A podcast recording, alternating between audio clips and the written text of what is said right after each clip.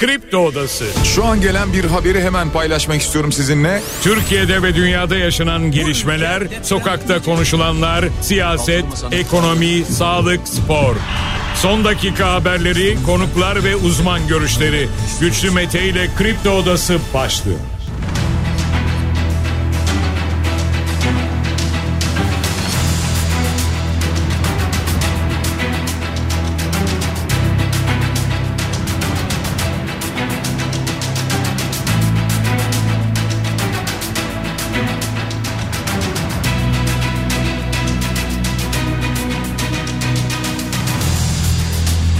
...5 Şubat pazartesi sabahından Kafa Radyo'dan Kripto Odası'ndan tüm Türkiye'ye yurt dışında bizi dinleyen dinleyicilerimize günaydın. Hepinize sağlıklı ve güzel bir gün dileyerek her sabah olduğu gibi programımıza başlıyoruz. Bugün de Kripto Odası'nda saat 10'a dek sizlerle birlikte olacağız. Gündemdeki başlıkları değerlendireceğiz. Sizler de görüşlerinizle fikirlerinizle programa katılmak isterseniz Twitter üzerinden güçlü mete yazarak bana ulaşabilirsiniz.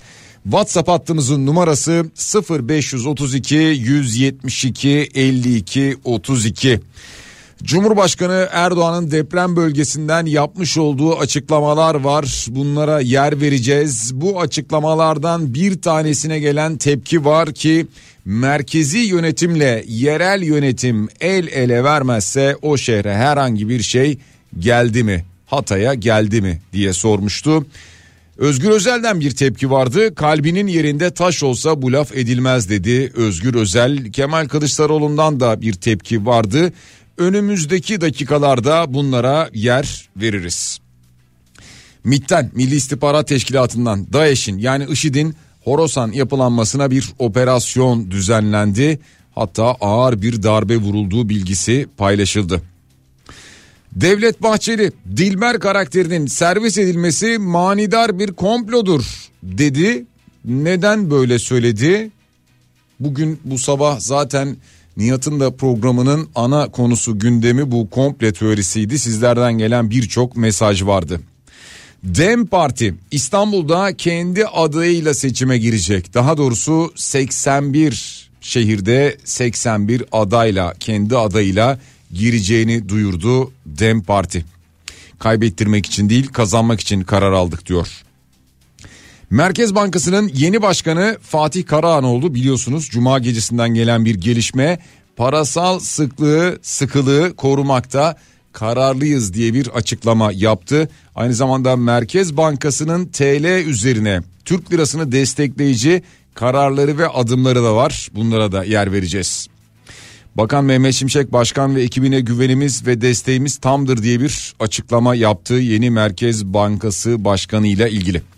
Gaziantep'te bir polis helikopteri düştü. Maalesef iki pilot şehit oldu. 2023-2024 eğitim ve öğretim yılı ikinci dönemi bugün itibariyle başladı. Bu arada müfredatın değişeceğini söyledi bakan. Bizim değerlerimizle inşa edilmiş bir eğitim sistemi hazırlanıyor dedi.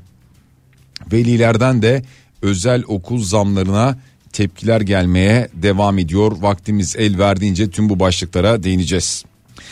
Alper Gezer Avcı'nın dönüşü 6 Şubat tarihine ertelendi. Hava şartlarından dolayı bu ertelemeler yapılıyor. Hatırlatalım. Ataması yapılmayan yapılmayan öğretmenler Ankara'da eylem yaptılar. Talepleri var doğal olarak bunlara da yer vereceğiz. Otoyollarda gişe ve bariyersiz geçişe doğru ilerleniyor yavaş yavaş. Buna ilişkin çalışmalar yapılıyor. Tamamlanacak yakın zamanda öyle görünüyor. Programın hemen başında bir de finans tablomuza bakalım sevgili dinleyiciler. Şu anda dolar 30 lira 48 kuruş, euro 32 lira 93 kuruştan işlem görüyor. Gram altın 1990 lira. E, dolayısıyla serbest piyasada şu anda çeyrek altın 3382 lira görünüyor ama 3400 liradan aşağıda olduğunu zannetmiyorum. Çünkü banka fiyatlarına bakacak olursak şu anda mesela bankada dolar 31 lira 13 kuruş, euro 33 lira 57 kuruş. Altının gramı 2037 lira şu anda. E, Borsa İstanbul'a bakalım hemen 8665 puanla geçtiğimiz haftayı kapattı. E, rekor kırdı Borsa İstanbul.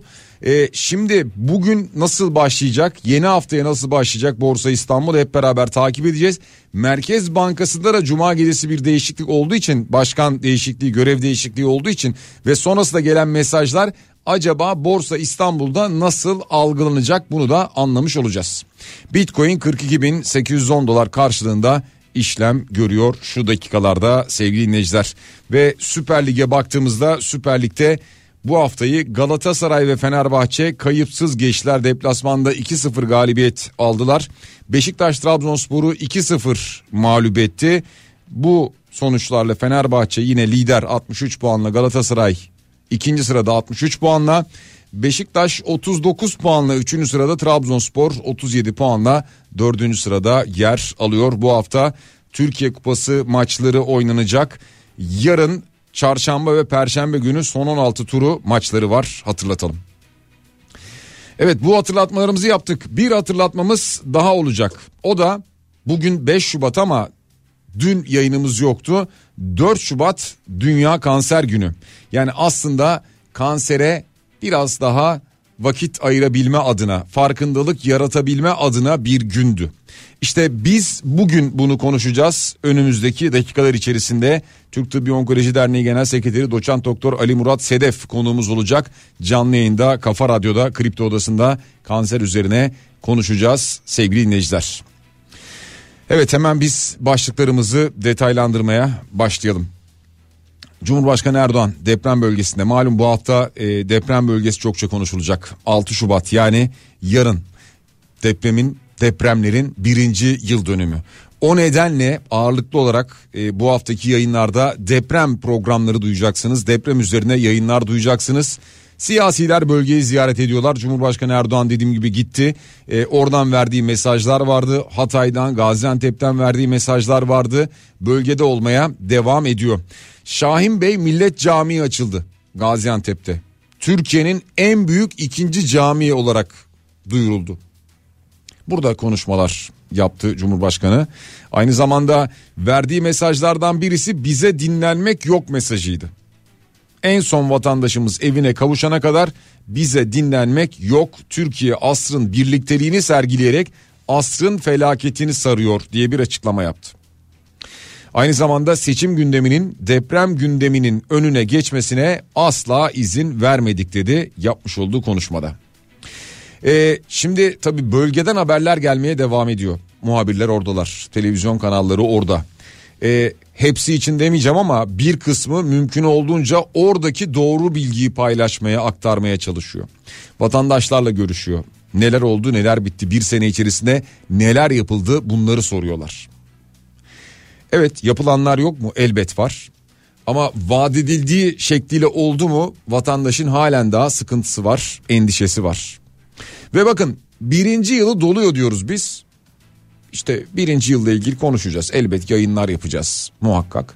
Ama orada yaşayanlar diyorlar ki bizim için bir yıl, üç yıl, beş yıl bunlar diyorlar önemli değil. Büyük bir travma var bizim için.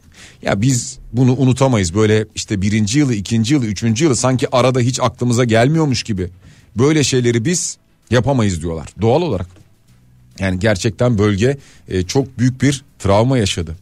Cumhurbaşkanı Erdoğan'ın Hatay'da yapmış olduğu bir açıklama var. Bunun üzerine tartışma çıktı.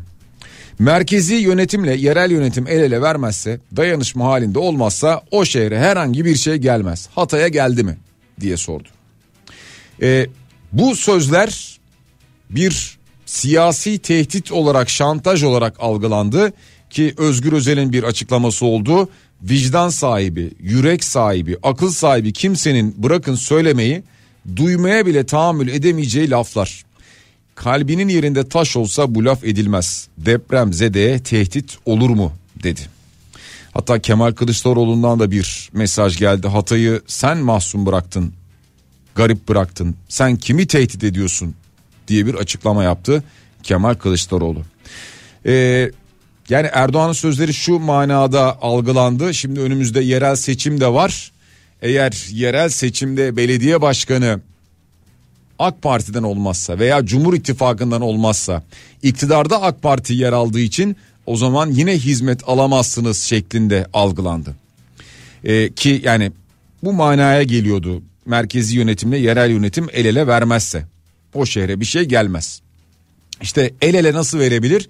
Aynı partiden olurlarsa el ele verebilir havası var. Öyle değil mi? Yani bu mesaj verildi, paylaşıldı. Bunun üzerine de CHP'den, CHP kanadından e, tepki çeken bir mesaj oldu bu. E, bu arada hatırlatalım, e, bu akşam Oğuz Otay'da canlı yayın yapacak. Hatay'da olacak Oğuz abi bu akşam. Oradan yapacak canlı yayını. E, ki yani hem bölgede şu anda son olarak neler yaşanıyor bunları buradan öğrenebiliriz. Hem de bölge bundan sonrası için nasıl acaba geliştirilebilir? Ne gibi katkılar sunulabilir bölgeye? Bunlara bakılabilir ki Vedat Atasoy bir yönetmendir, belgeseller çeker. Vedat Atasoy e, konuğu olacak. Bu akşam Hatay'dan Kafa Radyo'nun böyle bir canlı yayını olacak. Hatırlatalım.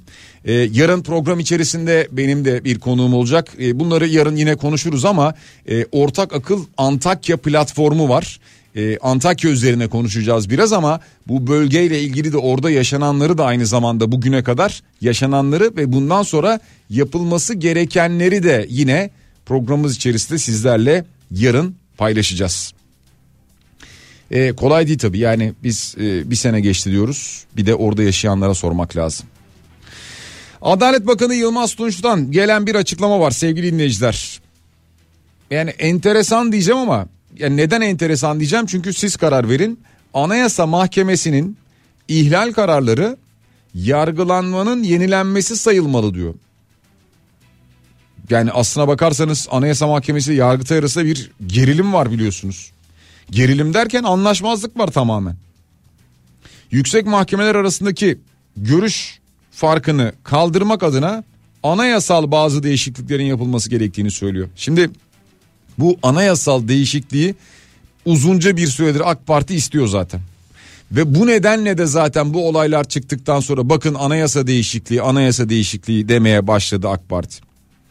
Ama ama bakanın burada söylediği şu.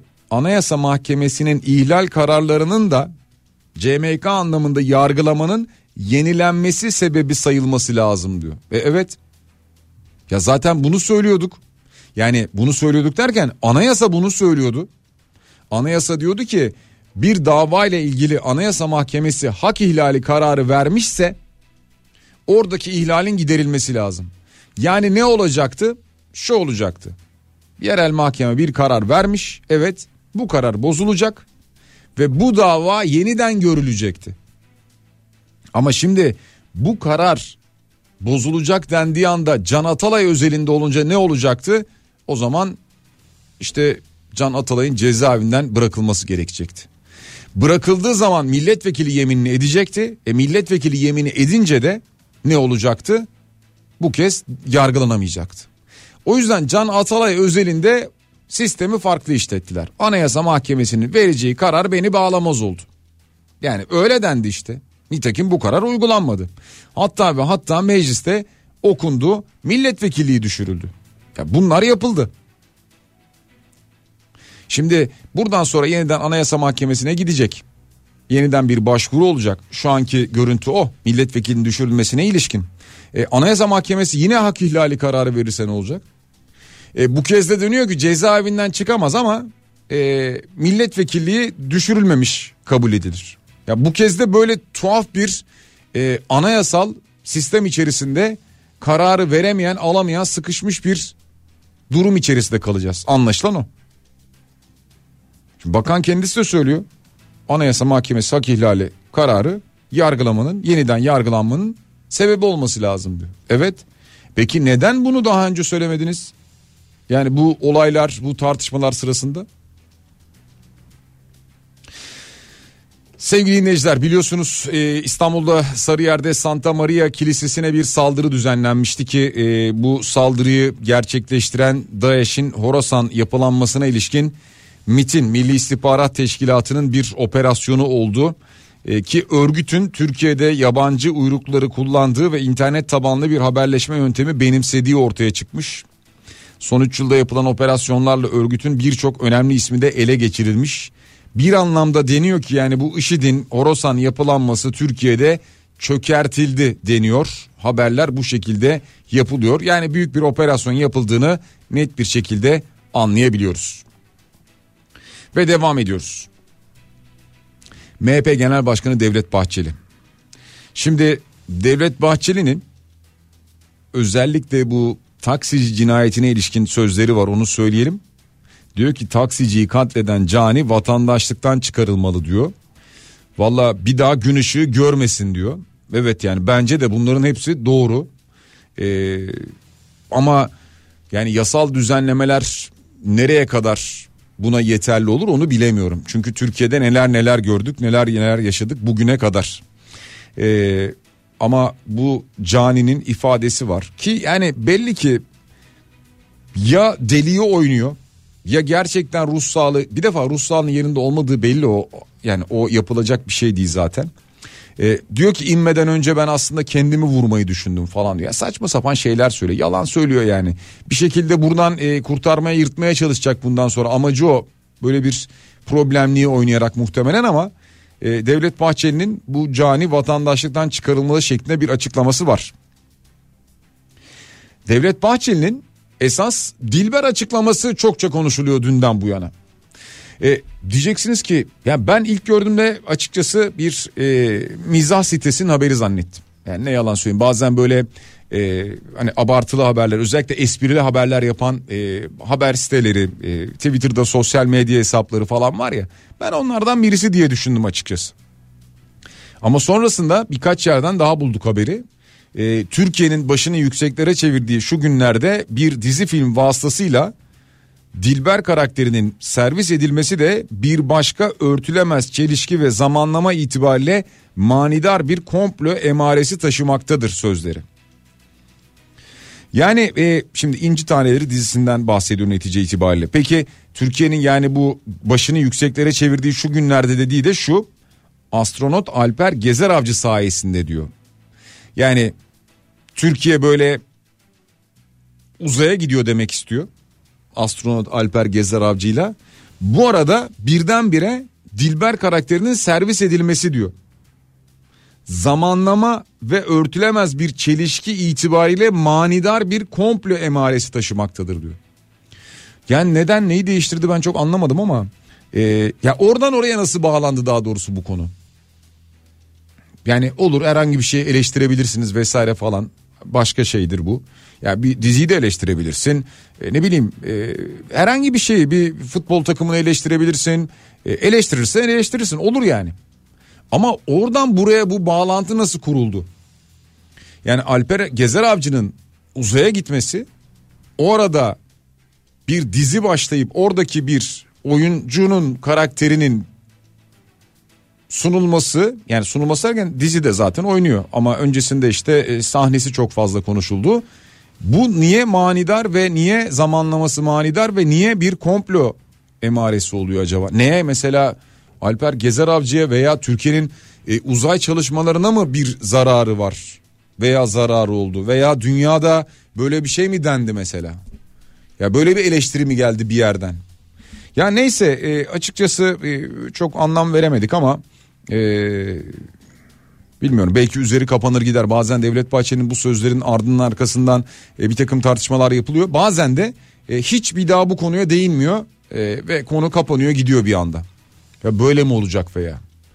Ee, bilmiyorum herhalde bu konuda ben zannetmiyorum ki e, herhangi bir şekilde e, dizinin yazarından, yapımcısından, e, işte senaristinden herhangi bir cevap geleceğini sanmıyorum açıkçası.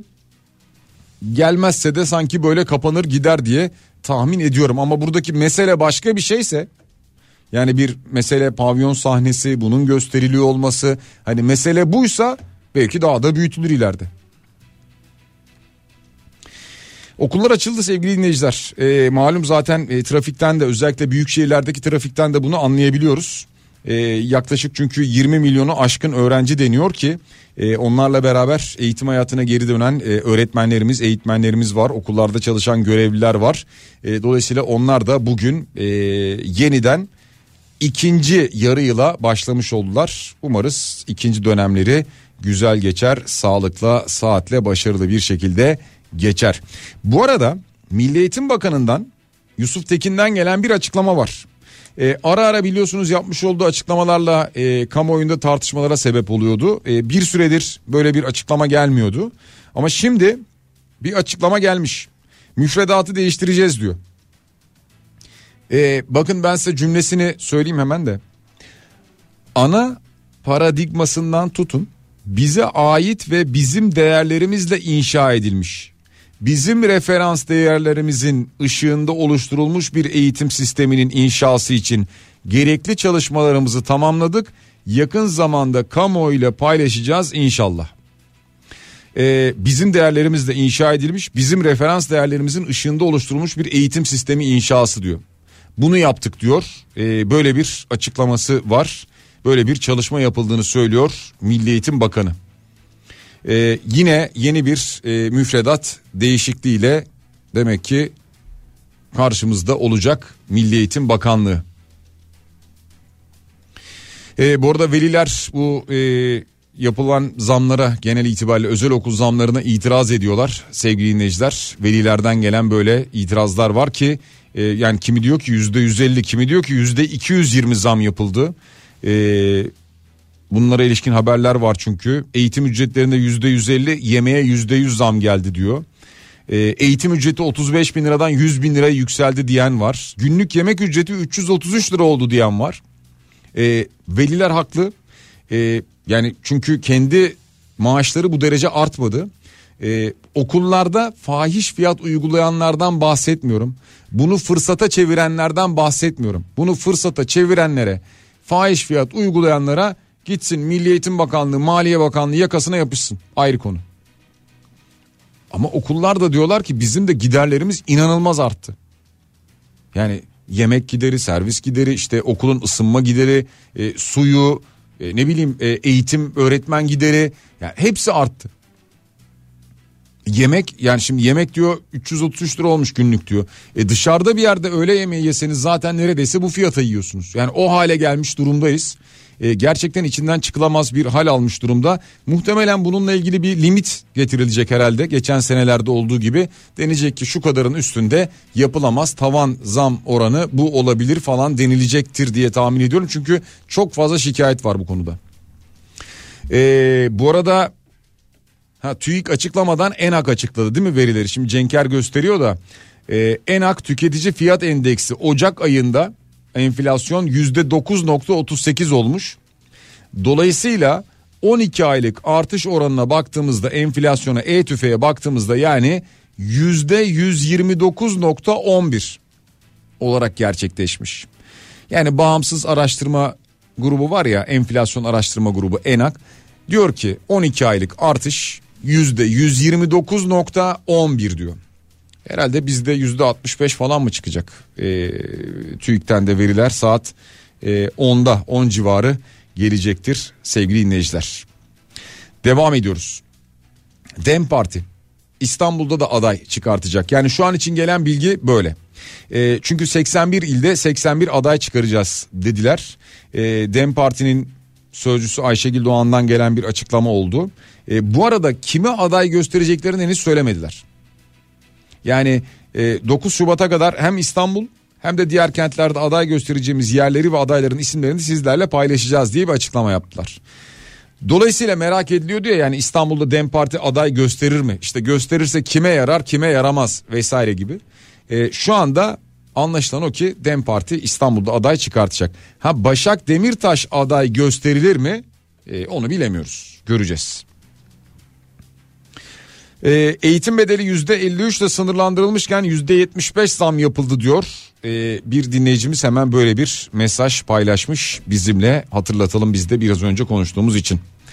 Vatan Partisi'nin İstanbul Büyükşehir Belediye Başkan adayı İl Başkanı İbrahim Okan Özkan olmuş. Vatan Partisi de yani İstanbul'dan bir belediye başkan adayı çıkarttı sevgili dinleyiciler. Murat Kurum'dan Dem Parti'nin İstanbul kararına ilişkin bir açıklama var ki diyor ki başında da söyledik şimdi de söylüyoruz. Kim kiminle ittifak kurar buna bakmıyoruz diyor. Yani e, elbet böyle açıklamalar gelecektir. Yani bu Murat Kurum'dan da gelebilir, Ekrem İmamoğlu'ndan da gelebilir. Yani kimin kimle ittifak kuracağına biz bakmıyoruz. Biz kendimize bakıyoruz açıklamaları gelecektir. Gayet normaldir. E, ama netice itibariyle bunlar anketlere farklı şekilde yansır. Yani kim kimle ittifak kuruyor veya kurmuyor. Kim kendisi aday gösteriyor. Diğer siyasi partiyi, diğer adayı nasıl etkiliyor? Bunlara dair anketler elbet bir yandan zaten yapılıyor. Merkez Bankası Başkanı Fatih Karahan oldu. Bir gecede değişti Merkez Bankası Başkanı. Zaten bugüne kadar hep böyle oldu aşağı yukarı. Ama Hafize Gaye Erkan'ın yani biraz daha kalacağını bekliyor muyduk? Evet aslında biraz daha kalır diye düşünüyorduk. Ama bu son dönemde özellikle hakkında çıkan çıkarılan haberler doğru veya yalan çıkarılan haberler. Ee, ki bu haberler böyle muhalefetin falan çıkardığı haberler de değildi. Ya zaten muhalefet çıkartıyor ve muhalefet bu haberlere destek oluyor olsaydı şu an Hafize Gaye Erkan'ın arkasında durulurdu.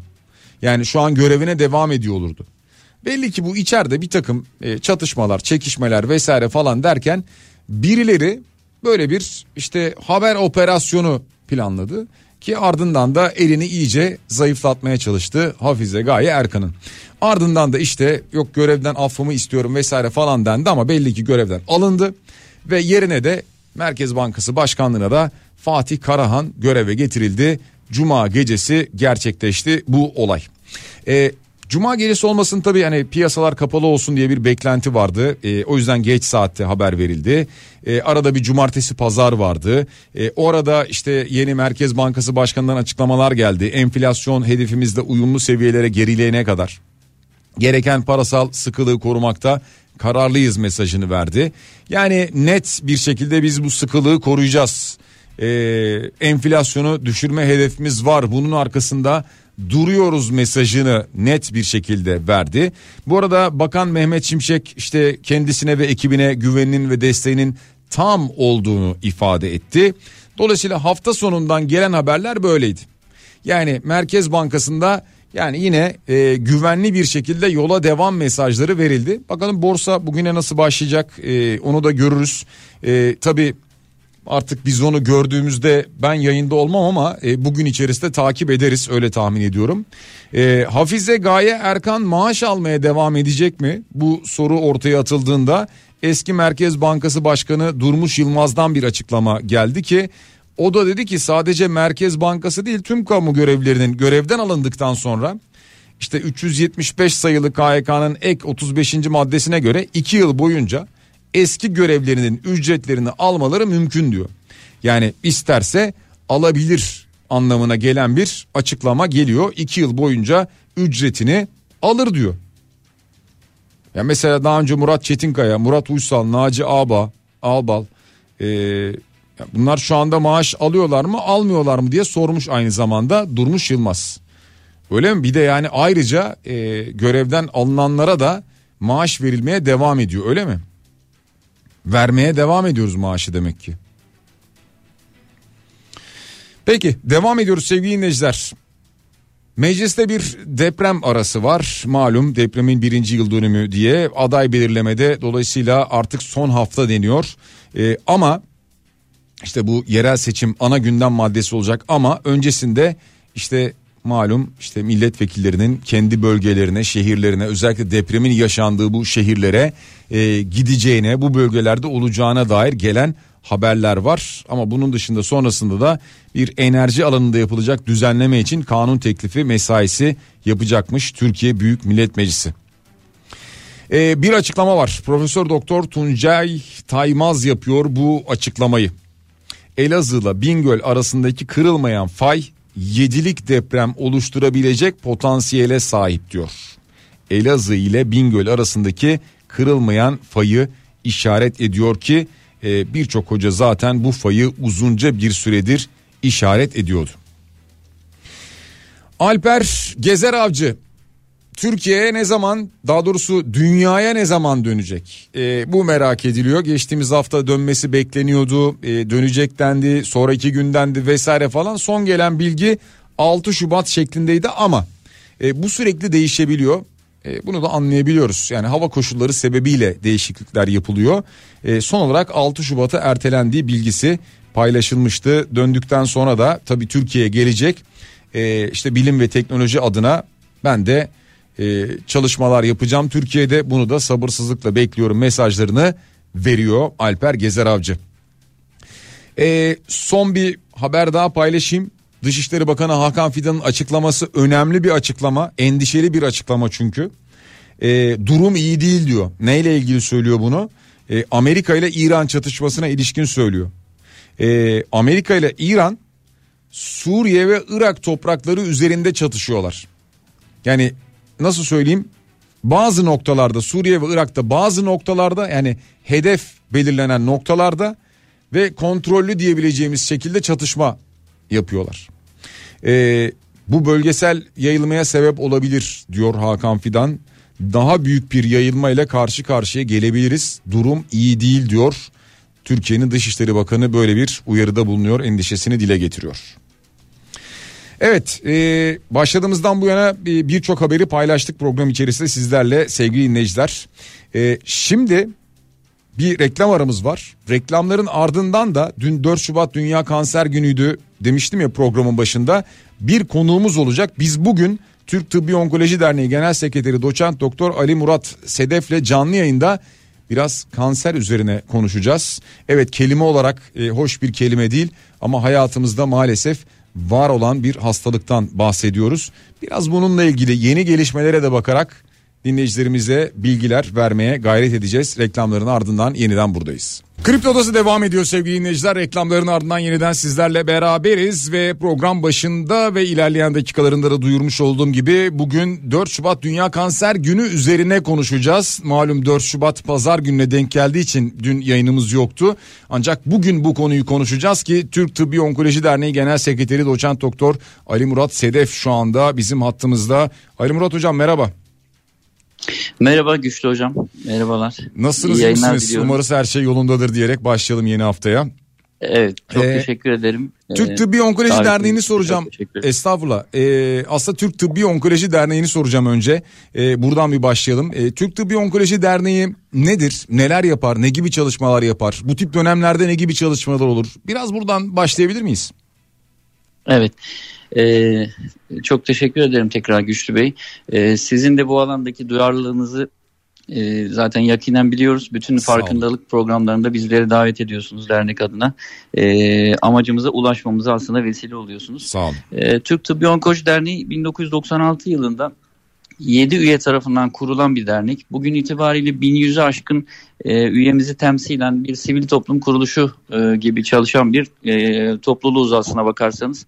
E, tabii kendi içimizde üyelerimizin yani meslektaşlarımızın özlük hakları, eğitim programları gibi birçok faaliyetlerimiz var. Ancak toplum ayağına baktığımızda özellikle e, toplumu bilgilendirmek, bilinçlendirmek ve bu amansız hastalıkla ilgili mücadelede e, nasıl yardımcı olabiliriz konusunda faaliyetler yürütüyoruz e, ülke genelinde.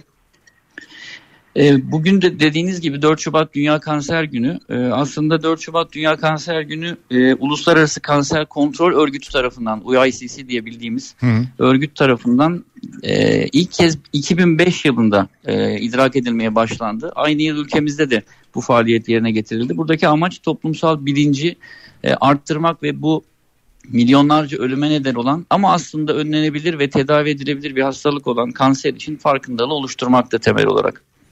Yani burada e, şimdi aslında önlenebilir ve tedavi edilebilir bir hastalığın farkındalığını yaratmak dediniz. Bu e, cümle çok önemli bir cümle. Şimdi önce ben önlenebilir kısmıyla başlamak istiyorum hocam. E, kanserden korunmak mümkün mü? E, mümkünse ne yapmak gerekir? Yani önlenebilir kısmı nerededir? E, bir bununla başlayabilir miyiz? Evet. Aslında kanserin önlenebilir nedenlerini ortaya koymak için neden kaynaklandığına bakmak gerekiyor. Hastalığın sebebine bakmak gerekiyor. Burada gerçekten önleyebildiğimiz ve önleyemediğimiz nedenler var. E, genetik faktörler yani ailesel geçişle ilgili faktörleri önlemek çok mümkün değil. Ama çevresel faktörler birçok kanser türünde e, asıl nedeni oluşturuyor. Dolayısıyla bunlardan kaçınmamız hastalığa yakalanma anlamında önleme yolları olarak sayılabilir. Tabii tütün ve alkol kullanımı, e, düzenli egzersiz, düzenli beslenme, kilo alımının kontrolü, obeziteden kaçınma. uyku düzeni ve bir takım virüslerden uzak durmak, virüslere karşı korunmak aslında korunma yolları arasında yer alabilir. Bir de korunma yollarını bunlara uymamıza rağmen yine de hastalıkla karşılaşma riskiyle e, karşı karşıya kalıyoruz. Bu durumda da erken tarama yani hiçbir şikayet e, olmadan da hastalığın ortaya çıktığını göz önüne alırsak belli kanser türleri için tarama programları da yapmak lazım. Yani sadece sağlıklı beslenmek ve bu kurallara riayet etmek yeterli olmayabilir. Dolayısıyla e, erken tarama programlarına da ülkemizde de mevcut e, dahil olup e, eğer mümkünse erkenden teşhisi koymak çok önem arz etmektedir. Ne yapabilirler? Yani şu an siz erken tarama dediniz ama dinleyicilerimiz veya ben de kendi adıma söyleyeyim pek çok e, kişi anlamamış olabilir. Mesela bu e, ketemler var kanser erken teşhis tarama eğitim merkezleri evet. bundan mı bahsediyoruz? Evet ketemler, toplum sağlık merkezleri, sağlıklı yaşam merkezleri ya da e, dahiliye ve onkoloji polikliniklerinin olduğu hastaneler. Yani birçok kanaldan yapabileceğimiz tarama programları var. E, ülkemizde yürütülen ve erken tanısının mümkün olduğu e, tarama programları içerisinde dahil edilen hastalıkların başında meme kanseri geliyor. Kadınlarda özellikle 40 yaştan sonra 40 ila 69 yaş arasında 2 yılda bir mamografi ve düzenli olarak kendi kendine muayene yöntemiyle bir e, tarama yapmamız söz konusu. Hmm. Yine kadınlarda rahim ağzı kanserinden korunmak için orada çok etkili olan HPV virüsü için özellikle 30 yaşından sonra e, 5 yılda bir HPV düzeyine bakılması, HPV DNA ile e, bu virüsle karşılaşıp karşılaşmadığımızın tespiti ve bir kadın doğum kontrolü, e, kadın doğum bölümü tarafından kontrol gerekebilir. Yine kolon kanseri çok sık gördüğümüz bir e, kanser türü. Burada da 50 yaşından sonraki insanlarda herhangi bir şikayeti olmaksızın iki yılda bir gaytada gizli kanda e, bakılmak hmm. suretiyle tarama yapılabilir. Yine akciğer kanseri yakında da farkındalık ayımız vardı orada da konuşmuştuk. E, düşük volümlü akciğer tomografileri ve direkt grafilerle 50 e, yaşından sonra yine vatandaşlarımızın e, erken teşhis anlamında e, yol göstermesi açısından tarama programlarına girmesi gerekiyor. Ama bütün bunlara rağmen, bütün bunlara rağmen tarama programlarına ile tespit edemediğimiz, hatta ileri evrede yakaladığımız hastalıklar olabiliyor. Ama bunlar tarama programlarının önemini azaltmıyor. zira saydığım hastalıklar kanser türleri arasında en çok gördüğümüz ve e, en fazla rastladığımız hastalıklar arasında yer aldığını düşünürsek hmm. e, globalde dünya genelinde baktığımızda bu taramalar, bu erken tanılar bize aslında tedavi başarısının artmasıyla e, geri dönüşü olacak bir durum. Evet e, sevgili dinleyiciler doçent doktor Ali Murat Sedef'le e, görüşüyoruz e, röportajımızı gerçekleştiriyoruz. Bir de tedaviden bahsettiniz aslında tedavi edilebilen dediniz. Şimdi kanser ne derece tedavi edilebiliyor dünyada ve ülkemizde ve aynı zamanda böyle biraz e, işte televizyonlardaki veya film repliklerindeki gibi olacak ama sene olmuş 2024 hocam hala e, değişik yeni bir takım tedavi yöntemleri daha başarılı tedavi yöntemleri yok mu diye sorayım. Evet. Ee, kanser tedavisi aslında baktığımızda genel bir tanımlama değil. Yani e, birbirinden farklı doğal seyirleri, tedavileri, gidişatları birbirinden farklı birçok hastalığın ortak adını işaret ediyor aslına bakarsanız. Ee, bir akciğer kanseriyle pankreas kanserinin ya da meme kanserinin tedavisi bir değil. Dolayısıyla e, bu aslında tek bir hastalığı anlatmıyor kanser dediğimiz zaman. Hastalığa özel, özgü tedavi yöntemleri var. Tabii ki ilk başta evre çok önemli. Erken evrelerde yakaladığımız hastalıklarda çok daha başarılı hastalığı tamamen ortadan kaldırdığımız ve takipleri aldığımız, iyileşen, sağlığına kavuşan binlerce, milyonlarca hastamız var. Ee, artık bizim amacımız bu erken evrelerdeki tedaviler mümkün. İleri evreyle gelen hastalıklarda ne kadar başarılı olabiliriz ona bakıyoruz. Zira da bu anlamda başarılı olduğumuzu biliyoruz. Şöyle, şöyle ki 2010 ve öncesine baktığımızda elimizdeki en önemli silah sadece kemoterapi ve radyoterapi dediğimiz yöntemlerdi. Evet. Ancak günümüzde e, yeni nesil, yeni teknolojilerle üretilen çok etkili ilaçlar var. 2015 ve sonrasında yoğunlaşan e, immünoterapiler dediğimiz moleküler hedefli tedaviler olarak bildiğimiz ve halk tarafından akıllı ilaçlar olarak bilinen ilaçlarla bugün gerek akciğer kanserinde, gerek meme kanserinde, gerek kolon kanserinde tanı sırasında evre 4 olarak yakaladığımız hastaların bile 2010 öncesinde bu hastaların sağ kalım süreleri 1 yıl ve altındayken bugün 5 yılın üzerine çıkmış ve hala hastalıksız seyreden evre 4 hastalarımız e, hmm. mevcut. Bu tedaviler tabii ben eskiden e, kansere karşı kullandığımız silahlar olarak nitelendiriyordum ama artık silahlar kelimesini kullanmayı sevmiyorum. Dünyanın içinde bulunduğu savaş ortamı, ülkemiz, dünyanın e, bu savaş ortamından bu kelimelerden uzak durmak istiyorum. O yüzden araçlar olarak nitelendiriyorum. E, kemoterapi ilk araçlarımızdı ama artık e, toplumda da kullandığımız araçlar gibi elektriklileri, işte otomatik vitesleri her gün yeni teknolojide bir sürü araç çıkıyor. Bu ilaçları da buna benzetiyorum. Varmak istediğimiz yere daha konforlu varmamızı sağlıyorlar. E, immünoterapiler alır ve moleküler hedef tedavileri alırken hastalar daha az yan etkiye maruz kalıyorlar. Eski bir araçla yaptığınız bir yolculuktan çok daha konforlu bir yolculuk yapıyorsunuz gibi düşünün. Ama hala bazı yollar bu yeni araçlar için uygun değil. Yani eski araçları kullanmamıza ihtiyacımız var. Dolayısıyla kemoterapiyi henüz rafa kaldırmış değiliz. Çok ihtiyacımız olduğu hastalıklar var.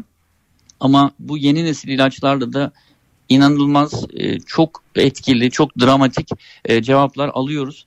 E, ülkemizde de kullanıyoruz. Hemen hemen her klinikte bu ilaçları bulmak, ulaşmak mümkün. Gerek SGK tarafından ödenen, gerek ödenmeyen kısımlar var ama ulaşımla alakalı bir sıkıntımız şu an itibariyle yok gibi görünüyor. Ee, Ali Murat Hocam e, şimdi vaktimiz kısıtlı e, çok fazla soru da geliyor bir yandan ama e, genel olarak şöyle sorular var. Hani sağlıklı beslenme ile ilgili gelen sorular var öyle söyleyeyim. E, ama çeşitli gıdalardan bahsediliyor. İşte mucizevi bir takım gıdalar vesaire gibi şeyler her zaman konuşulur bu. E, klasik bir soru olarak ben de size son olarak bunu sorayım. E, bu tip böyle mucizevi gıdalar e, kanserle savaşacak gıdalar var mıdır? Bununla ilgili toplumda e, son derece bilgi kirliliği oluşturan ve gerçeğe yansıtmayan aslında e, konuşmalar ve bilgi akışları oluyor. Ancak böyle bir şey söz konusu değil. Ee, basit bir parasetamol dediğimiz ağrı kesicinin bile üretimi yıllar alıyor. Yani fazla çalışmalarından geçiyor. İnsan sağlığına dokunmayacağını, zarar vermeyeceğini ortaya koyan bir sürü çalışmalar neticesinde e, piyasaya çıkıyor bu şekilde bazılarının tahmin ederek ya da e, bu fitoterapi dediğimiz tedavi hmm. yöntemlerini hmm. kullanan ya da bu alanla ilgilenen e, kişilerin ben verdim oldu e, mottosuyla yola çıkarak yaptıkları işlerin aslında hastalara çoğu zaman zarar verdiğini görüyoruz. Bu tarz bitkisel ürünleri kullanıp karaciğer yetmezliğine, böbrek fonksiyon bozukluğuyla e, hastaneye yatırma ihtiyacı olan hastalara ve hatta hayatını kaybeden hastalara rastlıyoruz. Dolayısıyla kanıtı olmayan, bilimsel kanıtı olmayan bu tarz yaklaşımların mucizevi ve hastalığı tedavi edici özelliklerinden bahsetmek mümkün değil. Ancak doğru beslenme çok önemli. Çünkü gerek tedavi bu hastalığa yakalanma öncesinde yani koruyucu an, anlamda doğru beslenme önemli. Gerekse kemoterapi ve benzeri tedavileri alırken vücut direncinin yerinde olması anlamında evet doğru beslenme önemli ama hiçbir besin ürününün mucizevi tedavi edici bir etkisi olduğunu söylemek günümüz şartlarında e, hayalden öte geçmez, mümkün değildir yani. Evet e, peki Türk Tıbbi Onkoloji Derneği Genel Sekreteri Doçent Doktor Ali Murat Sedef konuğumuz oldu. E, hocam tekrar teşekkürler. Ben teşekkür ederim. Çok teşekkür ederim. Sağ olun. İyi günler diliyorum. İyi günler. Evet sevgili dinleyiciler e, biz de programımızın sonuna geliyoruz. E, böylece e, bugünü en azından haftanın ilk gününü bu şekilde bitiriyoruz. E, veda ederken Cenkere Teknik Masa'da teşekkür ediyoruz. Biraz sonra Altekma grubun katkılarıyla hazırlanan Güzel Şeyler, Bediye Ceylan Güzelce ile Güzel Şeyler programı başlayacak hatırlatalım. Yarın sabah aynı saat diliminde yeniden sizlerle birlikte olacağız. Şimdilik hoşçakalın.